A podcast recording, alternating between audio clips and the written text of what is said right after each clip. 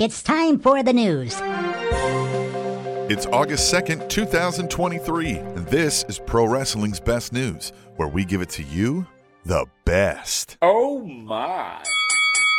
WWE released their 2023 second quarter earnings report this week, highlighting a handful of accomplishments. Company revenue reached an all time high of $410.3 million, a 25% increase and new quarterly record. Both SmackDown and Raw saw a viewership increase of 26 and 19%, respectively. Both shows outperformed broadcast and cable television as a whole, which witnessed a 12% decline. WrestleMania, Backlash, and Night of Champions each established global unique viewership records with year over year increases of 29%, 34%, and 45%, respectively. Live event revenue increased 51% and witnessed an average attendance increase of 45% in North America. Money in the Bank at the O2 in London became WWE's highest grossing arena event in company history, shattering records in viewership, sponsorship revenue, merchandise revenue, and social media activity. You can read more on this story at ringsidenews.com.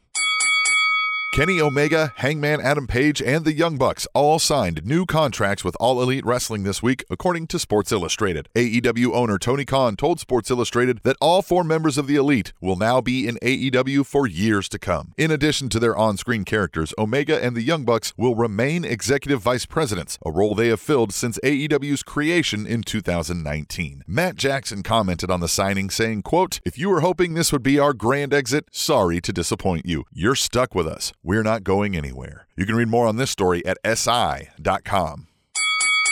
WWE SmackDown Women's Champion Rhea Ripley was headed for an apparent title defense at this weekend's WWE Premium Live event, WWE SummerSlam, against Raquel Rodriguez, until Rodriguez was deemed unable to compete after being attacked on Raw by Ripley. If Rhea Ripley does not, in fact, compete on SummerSlam, it will be the first time a WWE Women's Champion will not compete on SummerSlam in over 10 years. The last WWE Women's Champion to not wrestle at SummerSlam was Layla in 2000. 2012. You can read more on this story at ringsidenews.com.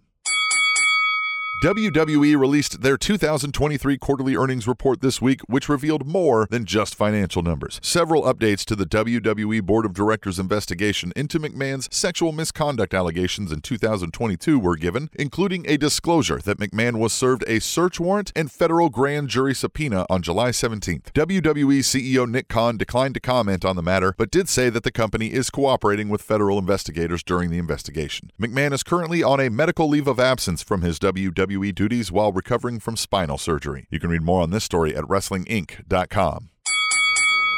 That's Pro Wrestling's best news for today. Please subscribe to the Spanish Announce Table at SpanishAnnounceTable.net, completely free to get all of our daily content, including this news, Pro Wrestling's best podcast, the Spanish Announce Table match of the day, and much more, all free at Pro Wrestling's best website, SpanishAnnounceTable.net.